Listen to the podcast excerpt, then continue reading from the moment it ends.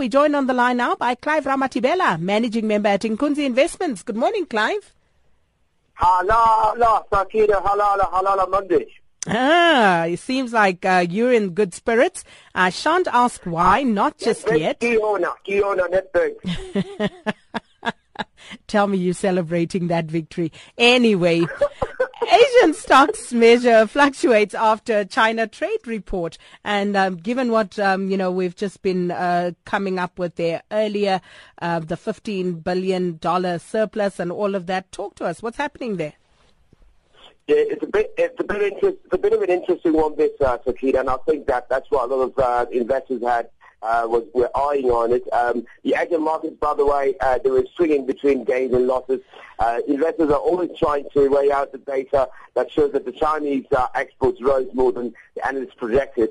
What that tells tell you is that the Chinese government and the economic structures are very much keen on increasing their global expenditure to make sure that they can have even more interest in other countries. We know that their strategy is to enter Africa, but the fact that it's, it's almost doubled its, its effect on the African continent, its exposure to the African continent, it tells you how serious they are. Uh, we looked at some of the companies, uh, Sakina, that were swinging between gains and losses. You look at SoftBank, obviously, which climbed by 2.5%. Uh, this is because SoftBank has a holding in that uh, Alibaba. Remember, it's not a magic carpet. Alibaba is that wonderful group uh, in ICT that is looking to be listing at a record high uh, on the New York Stock Exchange. Uh, other companies also that were quite interesting to have a look at was Henderson Land, which is a, a development and construction company. It, it, also went up by 1.9%. So all these uh, uh, made the MSCI Asia Pacific look very dodgy. But the gorge and actual fact, if you look at the percentages, it was up the last I saw of it by 0.4%. Mm.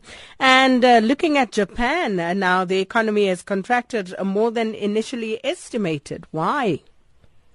Yeah, because of the fact that the sales tax is continuing to be uh, a dark cloud over the Japanese economy. Remember we spoke about it, uh, Takina, when it started um, back in April the first.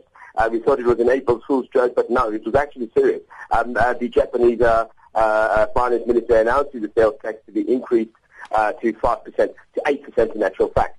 So what has this done? What it says is that people are still under a lot of pressure to purchase. It shrank by what 7.1% in the last through the last through the last three months to June, uh, the most since the first quarter of 2009.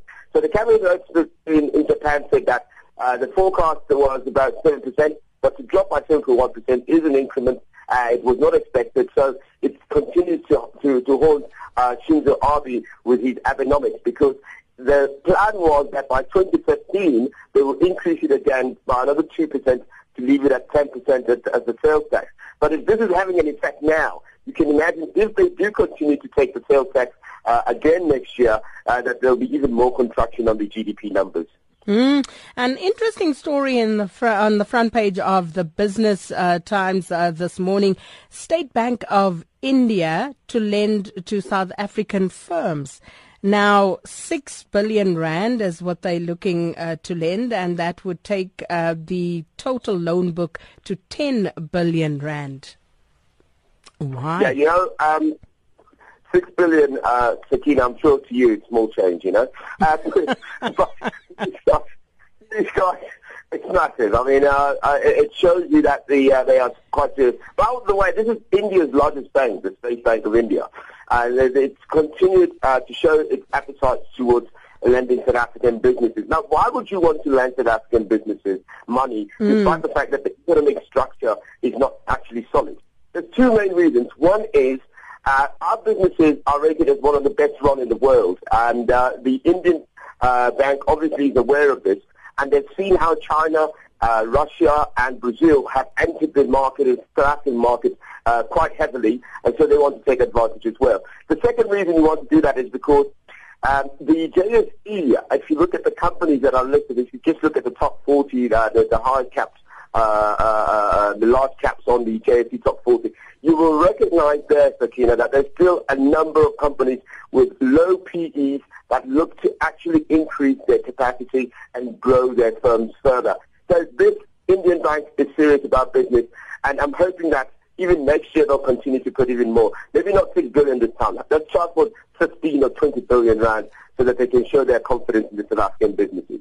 Wow. Clive Ramathibela, managing member at Nkunzi Investments. Go on and enjoy that victory.